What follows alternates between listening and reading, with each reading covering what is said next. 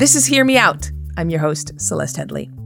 Earlier this summer, the Supreme Court ruled that race conscious admissions programs at Harvard and the University of North Carolina were unconstitutional, effectively ending affirmative action nationwide. We don't know yet how much this will change the faces we see on college campuses. But advocates for diversity and social mobility have framed this as a major, major step back, and you've probably heard that argument. But what you might not have heard is the argument that affirmative action was never the gift that some thought it was, and it might actually have failed the people who needed it most. I'm seeing these statistics that we see in our newspapers play out. None of my friends are getting to college. All of these other black kids that I know who grow up in poverty, they don't make it. There's this great distance between me and my friends. Freelance journalist Bertrand Cooper joins us on Hear Me Out in just a moment. Stay with us.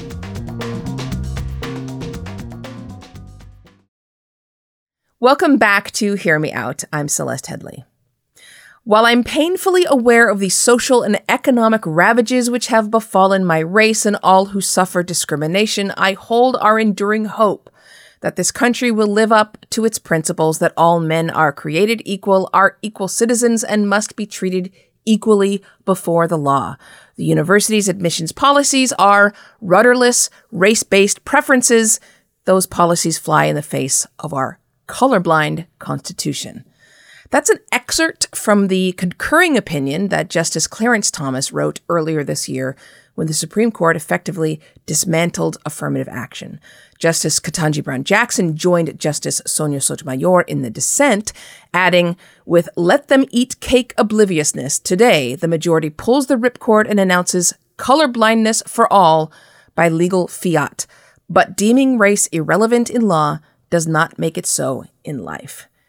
Look, it's early days, judicially speaking, and we don't know how this decision will change college admissions and how long the impact will actually last. We have a decent idea, though. The University of California, Berkeley was barred from considering race in admissions for 2016 and 2017. And as a result, former acting dean Melissa Murray told NPR uh, the drop off in African American students was dramatic and immediate.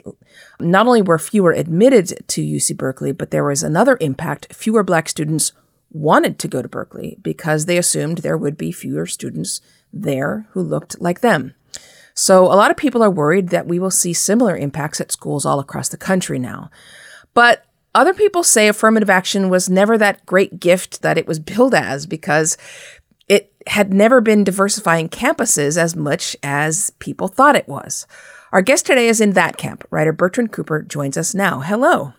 Hey. And for those who don't know who you are, tell us what you do. So, I am a freelance writer, researcher. Uh, most of my work has been in New York Times, uh, now most recently The Atlantic, and then prior to that, Current Affairs. So, uh, you mentioned The Atlantic, which is how we found you. You wrote a piece um, for The Atlantic in June of this year called The Failure of Affirmative Action. And the tagline was For the Black Poor, a world without affirmative action is just the world as it is, no different than before. Is that a pretty fair summation of your argument that affirmative action never did help the black poor specifically? Yeah, that is a perfect summation of my argument and still something I feel uh, very strongly today. Uh, you know, the reason that I wrote this piece is because I knew at this time everyone involved in education felt pretty strongly which way the Supreme Court was going to go on affirmative action, that race conscious admissions were going to be removed. So I knew that we'd be assessing, you know, the era of affirmative action, which uh, race conscious admissions had get received approval in 1978 up to, you know, this year. So we'd be looking over that time. And because of the very, very strong association between Black Americans and poverty, whenever we do a policy that is thought to be race conscious, the assumption is the focus of that policy must be the Black poor.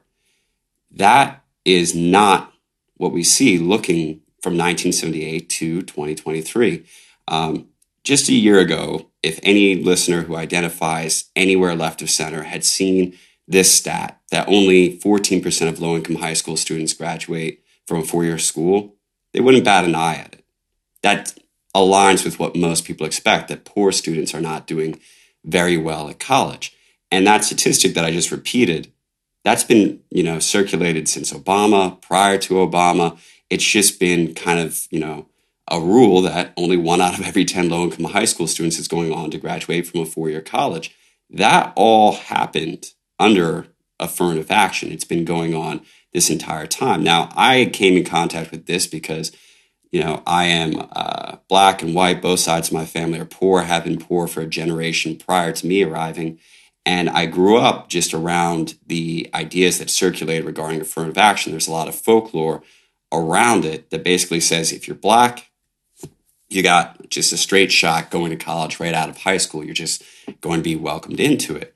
Um, and so it's not just my experience. Like I'm growing up, really, if there was a last rung on the ladder, I'm coming from homelessness and foster care. I'm really at that last stage of poverty where if a child stays there too long, um, they're going to vanish one way or another. It's not a good place to be. That's where my friends are. So I'm physically watching as I move from high school to college. I'm seeing these statistics that we see in our newspapers I'm seeing them play out. None of my friends are getting to college. Most of them are not graduating from high school. All of these other black kids that I know who grow up in poverty, they don't make it. And then I'm going to college myself and I'm seeing what systems exist for me. And all that was there for me is this form called the FAFSA, which basically, because I had foster youth status, I should have been able to get a ton of state and federal aid. Unfortunately, you have to be able to verify your status. And as a foster yeah. kid, I didn't have community elders or people who knew me who could write an official letterhead about my fractured living situation. So I just didn't get that aid. And I bumbled, you know, my way collecting debt as I went from community college to a four year to eventually graduate school. And by the time I get to graduate school, there's this great distance between me and uh, my friends, you know, the ones that I grew up with. But now that I'm in these college educated circles, and this is back in, you know, 2016 is when I'm in graduate school, and I move from that to other college educated jobs. Every time affirmative action is, you know, under threat during this time period, all throughout the 2010s, I'm very open about my background. I'm very open about my race. I'm very open about coming from poverty. Um, people would know this about me, and whenever affirmative action seemed like it was on the chopping block, they would give me their condolences and seem particularly concerned as if me being black and poor, I must be the one who was hit hardest by this. I, am just going to break in here because for those who don't um, recognize the um, FAFSA, that's the free application for federal student aid. That's how you get sort of determines your eligibility for any financial assistance when you're you're going to college. So uh, my first question is about separating um, race based admissions from um, income based admissions, right? I mean, I feel like that's going to be the, most people's first question because a lot of people in the past have been told that if they are to assume that uh, a black person is somebody who is in poverty, that that's racist, right? That if they make that assumption, that's a racist assumption. Um, and they may think that that's what you're telling them to do at this point. Is that what you're saying? I am so uh, the part of that that I'm confirming is that it is a racist assumption to assume all uh, black people are poor. There are multiple classes of black people. Right now, for the past few years, when you look up the poverty rate for black Americans, it'll normally be between 18 and 20 percent. The other, roughly 80 percent of black Americans are not poor. Um, thinking about income based admissions versus race based admissions, I think a great lens is to think of these as barriers. You can have race as a barrier, you can have income as a barrier, um, and there's other barriers people can name historically in America. But just focusing on race and income for a second, white students at Harvard, they do not face race as a barrier, but they do face income as a barrier. And so most of us know not to expect a lot of poor white children to be at Harvard. What affirmative action does, what is explicitly intended to do, is to remove race as a barrier, but it leaves income intact so that when someone like myself or um, my you know foster sister, she's also going through the college process. What it does now is it creates a pool of black students who are no longer race is not a barrier, but income remains. And the same assumptions we would make for white Americans, we should make for black Americans, which is that income is now going to be a barrier. Um, when I was applying to, you know, college and high school, I was not bringing the same resume that someone raised in the upper class of Black America was bringing. Um, and that's something we see a lot in um, elite colleges. You know, the way this plays out is that when you actually look into the family backgrounds of Black students at elite campuses, most of them are going to be from the middle and upper class, and by a large, large margin. Um, the same year that Harvard achieved perfect Black representation, which is 15% of its freshman class were black, um, which matched the population of black Americans for that age. A team of Harvard economists asked the question how many of our students are coming from poverty, are coming from the bottom 20% of Americans? And at that time, in the early 2000s, they found that it was just 3%. In the early 2010s, it moved up slightly to 5%. But what that means is right now, when Harvard lets in, say, 154 black students into its freshman class, maybe seven of those students come from black poverty. The rest, the other 140 odd students, are coming from the black middle and upper class. Um, just make that a little bit more concrete because class is kind of nebulous, but I think people understand dollars more. The middle of the middle class right now for America is going to be about sixty-five to sixty-seven thousand dollars a year. To be in the upper class, you basically have to double that. You have to come from a household that makes around one hundred and forty thousand dollars a year. And to be poor right now, you have to be for a family of four earning less than 30K. So basically, to move up to the middle of each class, you got to double your parents' income. Yeah. And I, I, I don't want to downplay um, generation after generation of uh, inequality in this nation and what that has done to Black Americans. I mean, um, Black Americans, because of systemic racism, are the second most likely to be living in poverty just after Native Americans, and we know why that is. Um, so I'm not trying to downplay that. I just want to help people understand that th- these are two different things, right? Where uh, affirmative action, which is supposed to be dealing with race disparities and income disparities, but affirmative action, getting rid of affirmative action, as you say, we're no longer looking at racial disparities, but for black people, I guess what you're saying is maybe this is a one-two punch. Is that fair? Like now we're not for for a person who's growing up both black and poor. Now they now it's even harder, or you're saying it just is the same. It it it doesn't make a difference. So what you brought up about generations is a really great point to bring up, and I think that that helps establish the piece a little bit more.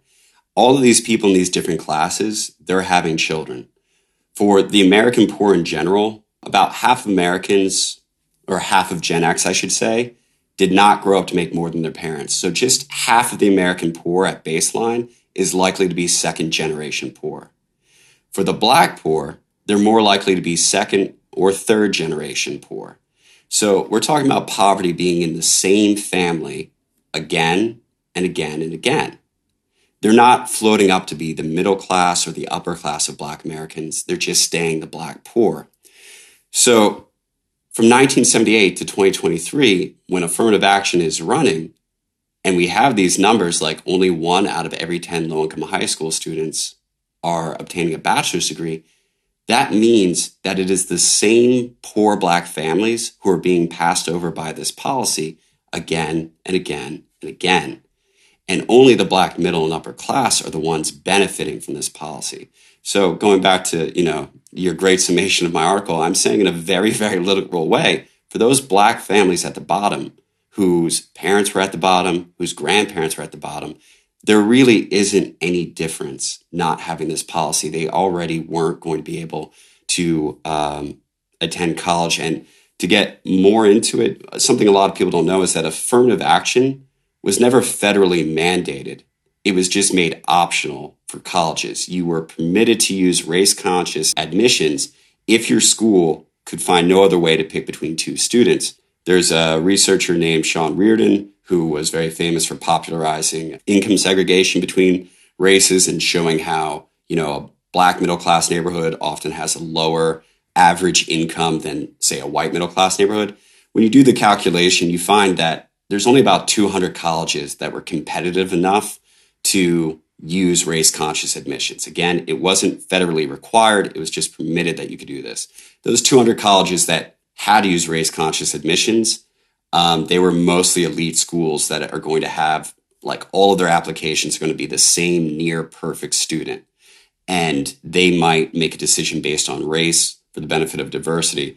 Um, so going back to the Sean Reardon individual, when they do the calculation, maybe each year 10,000 students total are allowed into one of these 200 um, elite schools each year because of affirmative action. It's not 10,000 black students. It's not 10,000 Hispanic students. It's not 10,000 indigenous students. It's if you add up all of the non white students, 10,000 get to go to one of these elite colleges based on affirmative action. And almost that whole block is going to be the middle and upper class, not just from black Americans, but the middle and upper class from Hispanic Americans and from these other groups. Um, so, about as literally as possible for the black poor, it's just another day. I mean, I don't argue with that, and I and certainly your experience is is not mine. You know, my the black side of my family had college degrees going back to just after the Civil War. I mean, when Atlanta University was opened, mm-hmm. my great grandmother immediately went to school and got her teaching degree. You know, um, and so we were always black bougie and coming from the black middle class, always. Um, but, you know, the case for affirmative action, even though the people who benefited from it most were white women, even given that, the case for it is strong in terms of what it has done for those of our race who did benefit from it. And by that, I mean, um, we have all this data showing that those who probably did get into college who may not have without these affirmative action uh, policies being in place did a lot better in the long run who th- than those who went to say lower status universities who probably didn't benefit from action. They were probably more likely to end up going to graduate school. They were probably more likely to earn professional degrees. They ended up having higher incomes, meaning they were probably more likely to pass on generational wealth to their descendants, um, meaning that they probably ended up becoming an engine for social mobility in some cases for the first time in their family's history right? So they became data points in our race for the first time. right in many cases so that that they become little engines of of stability even if they didn't help one particular demographic the people that they did help they really helped that's completely fair and the thing for white Americans, because we treat class as real for white Americans, because we understand it as a rigid hierarchy within white communities, we've knocked down trickle down as a reasonable theory of economics. We know that from the top of white America to the bottom, there is not this stream of benefit. And so when we choose to benefit the middle or upper class of white Americans, we expect the class that gets the benefit to say out loud they're the ones getting the benefit. Black Americans do not treat class as real yet. They don't treat it and stand up and say, it is middle class and upper class black kids who have benefited for the past, you know, 50 odd years from this. It is us who will be hurt.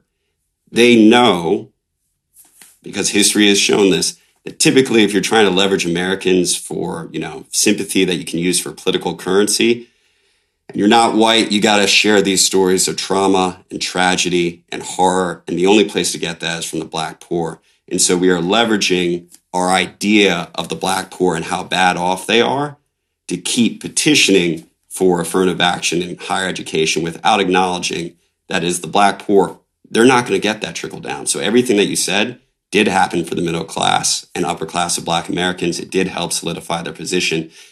But, you know, from 1978 to 2023 is a long time to calculate when's the trickle down coming. And I don't think it was coming next year. That's a very good point. Uh, we're going to take a break. Uh, we will be back with Bertrand Cooper, who just scored. I'm going to give you that point. Um, this is a podcast from Slate called Hear Me Out. I'm Celeste Headlee. We will be back talking about whether affirmative action is a loss or not. Stay with us.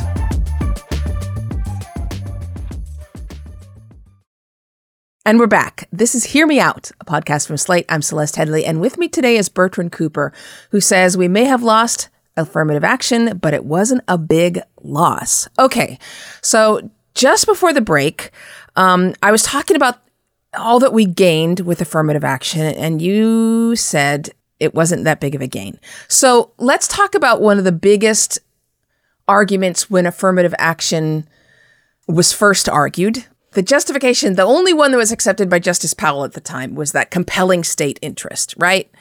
That this diverse student body um, had a national importance, and that not only was it important to diversify a, a, student body because it was a moral thing, but the, the you know the government doesn't have interest in morality, but that it, it had a national interest because it was better for everybody, including all of those white students, right?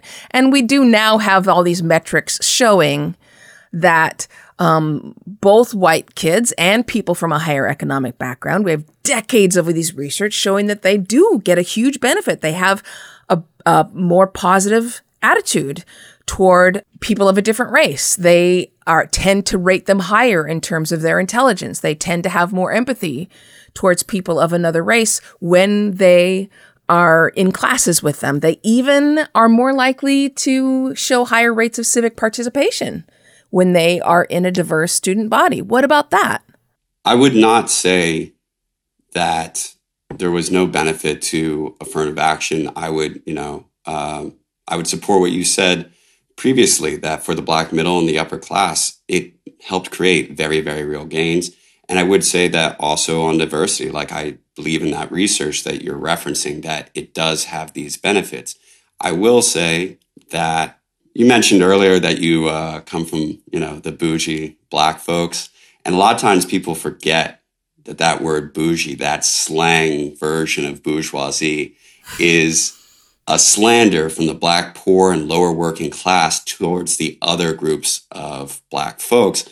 And black people being on these elite campuses does increase diversity in a number of ways. But I do wonder to what degree it increases the beneficial opinion towards the uh, black poor, because obviously the black middle, black upper class, and the black poor have a history of class hostility and conflict between them, they do not share all the same values. There have been many instances in history where the uh, black working class has been hostile towards the black poor. The black poor have obviously been um, hostile towards the other classes. That's why that word bougie, you know, is still in circulation.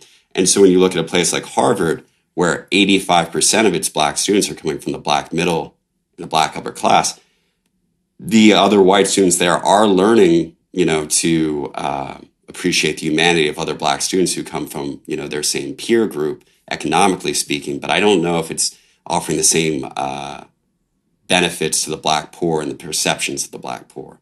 It may be.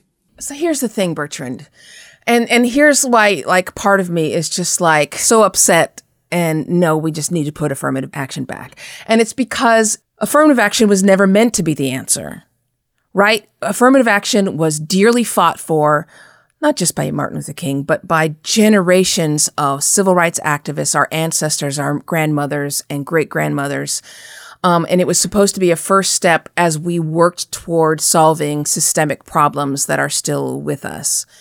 Um, and it was sort of be, it was supposed to be a tent pole that would give us the space to work within to fix some of these other problems, to, to make it so that there weren't these schools in poor neighborhoods that didn't have music programs and higher math, et cetera, et cetera, et cetera, and, and to, to do all these other things. Um, but that none of those things happened. That we, we weren't supposed to have still be working with neighborhoods where redlining was happening, where insurance was three and four times higher for black and brown folks than they were for white folks, and so you couldn't afford to fix your roof when a hurricane came through.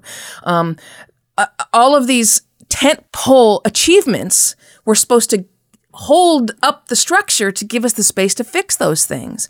But what's happening now, it feels like to me, is that we're pulling down the tent poles, collapsing everything, and we're losing the space without ever having solved anything that was going on inside. And so it feels as though we are being dragged back and losing even that tiny bit of progress that we made without fixing any of the things that we are supposed to have fixed. And we're being dragged back by the very, not the exact same people, but nearly the same people ideologically who fought that progress in the 1860s, in the 1920s, in the 1950s, and the 1960s. I mean, that's the, the part of me that disagrees with you. That's the part of me speaking to you now. It's that part, which is like, why are we losing even this? I can't borrow from the benefits that the black middle or the black upper class has. And I have no issue with the black middle and the black upper class lamenting what's been taken from them um, because something has been taken from them. And like you said at the beginning, we don't know what's coming next. It may get worse for them. But I don't think I can convince people to come up with concrete policies that target the black poor unless I can acknowledge the degree to which we weren't targeted previously and that we weren't part of this we that got to have these benefits. And, um, you know, I'm in a line with, uh, you know, Professor William Julius Wilson, who wrote in 1978, The Declining Significance of Race. And he was maybe uh, the first black professor and someone who also came from poverty to note that that initial push for black progress right after the civil rights era had been mostly absorbed by the black middle and the black upper class. And since then, everyone who's attempted to diagnose how the benefits of racial progress have been distributed has repeated that the black poor aren't getting it. So I have no issue saying that this is a loss for the black middle and the black upper class. But if I can't say that at the same time as I admit that the black poor didn't get their share, it didn't help us, we're not a part of this we, and I can't contact some, you know, wealthy black people out there when I need to pay my rent. So we can say we in the collective of the race, and I understand the political uh, motivations behind it, but on the ground, it just, I don't know that it uh, feels helpful to me. Uh, we're going to take another break uh, and we will be back in just a moment. This is Hear Me Out, a podcast from Slate. I'm Celeste Headlee talking to Bertrand Cooper, and we will be back in just a moment.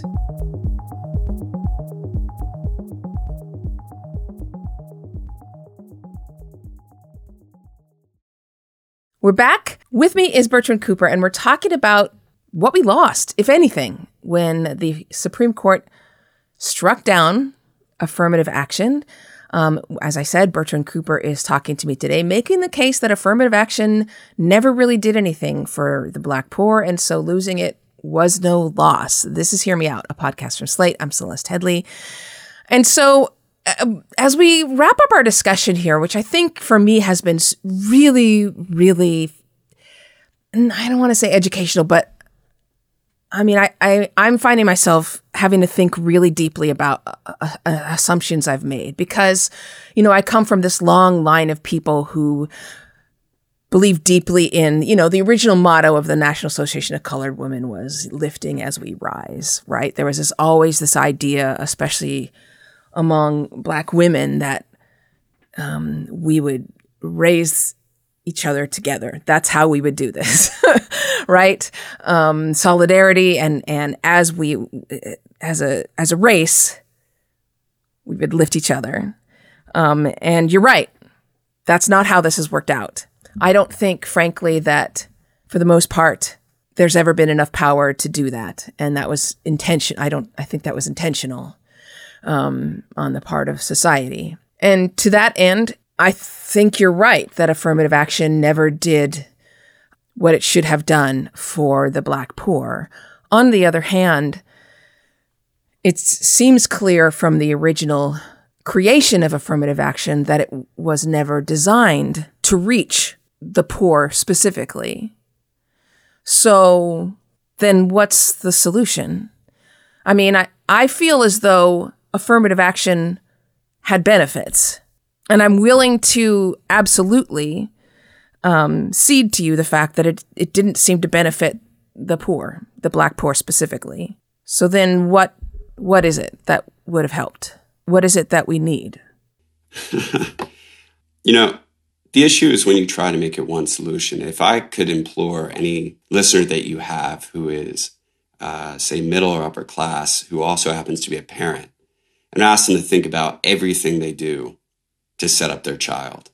Think about the home they live in, the neighborhood they picked, the job that they work, all of the resources, like really make a list. Then imagine all of that being taken away so that the only thing that was good in a kid's life was school. is that enough? Are you doing everything else to support your child just for fun? Is that why you're doing all this? Or is a good school and a good, you know, is that just one part of what you've decided is necessary to support your child? And so, you know, when we're thinking of solution, it, it's it's not one solution. A whole suite of things are needed to help the the black poor. I, I don't think there is a single silver bullet here, if that makes sense. So, affirmative action has been one of the most controversial topics in the United States for a long time, and we know you have your own opinion about it. Luckily, it's really easy to let us know what you think. You can email us. It's hearmeout at slate.com. Many of you have already been sharing your thoughts about a lot of things. Uh, a few weeks ago, we had Kristen Meinzer on to present her case for caring about Meghan Markle and defending Meghan from racist attacks we were actually amazed at how much mail we got about that show. Amazed. So much so, we wanted to make sure we shared this letter we got from a listener named John. John wrote, Yesterday, I was solidly in the camp that no one cares about that couple.